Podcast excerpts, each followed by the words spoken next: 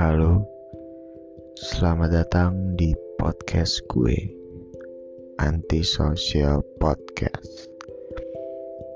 Podcast ini gue buat karena ya gue pengen ngomong apa yang gue pengen aja, dan ini platform yang menurut gue gue banget karena tidak menampilkan visual, hanya audio. Uh, dan juga isi podcast ini mungkin hanya curhatan-curhatan gue dan ngalor ngidul aja.